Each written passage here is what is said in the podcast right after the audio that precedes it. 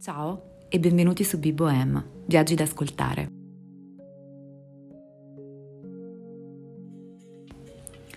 Le mattine di gennaio di Marrakesh sono umide, ma il cielo è limpido.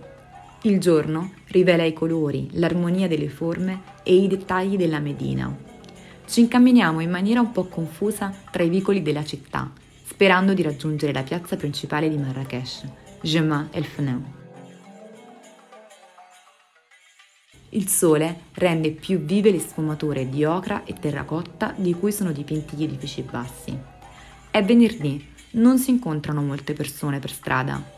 Oggi è il giorno sacro. Molte botteghe rimarranno chiuse e la gente si riverserà alla moschea per pregare. Qualcuno però è al lavoro.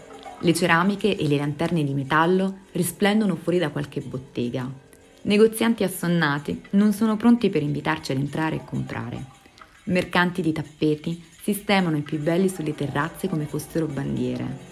Alcuni muratori alzano polvere e fanno cadere rumorosamente calcinacci indisturbati quasi come se non ci fossero passanti.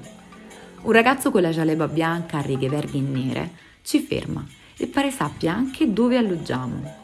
Ci suggerisce di recarci a visitare le concerie e senza nemmeno accorgercene lo seguiamo con il suo stesso passo svelto. Dice di avere un amico che lavora lì e che ci farà visitare le concerie a buon prezzo. Lì fuori ci aspetta un uomo assai più anziano di lui, con baffi folti e disordinati. Il ragazzo scompare senza salutare. L'uomo coi baffi ci invita velocemente ad entrare. L'odore delle concerie è nauseante l'uomo ci mette in mano dei mazzetti di menta da annusare per sopportare quella puzza. Poi comincia la nostra prima contrattazione a Marrakesh per la visita. Ok, ad essere sinceri va malissimo, ci arrendiamo e ce ne andiamo. Troviamo finalmente il famoso souk, il mercato di Marrakesh, dove non entra mai il sole, ma brillano le lanterne e le pietre colorate. Odore di spezie, di tè, di miele e di mandorle il succo è così vivo. Motorini sfiorano i pedoni.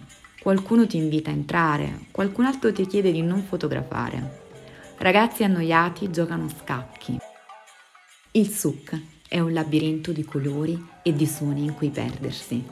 Troviamo finalmente l'uscita e siamo in piazza Jemal Fna. Questa è forse la piazza più particolare al mondo.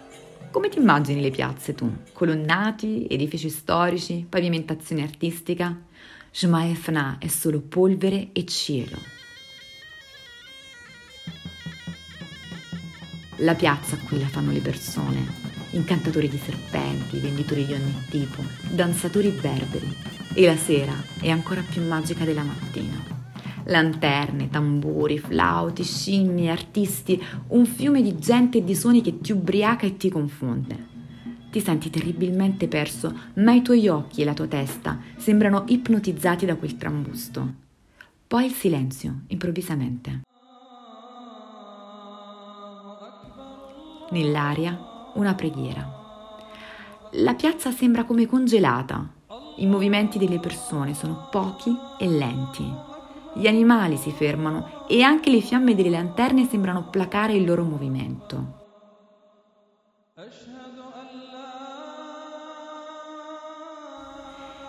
Il canto del muezzin blocca ogni cosa e mette in pausa il disordine di una città indisciplinata e festosa.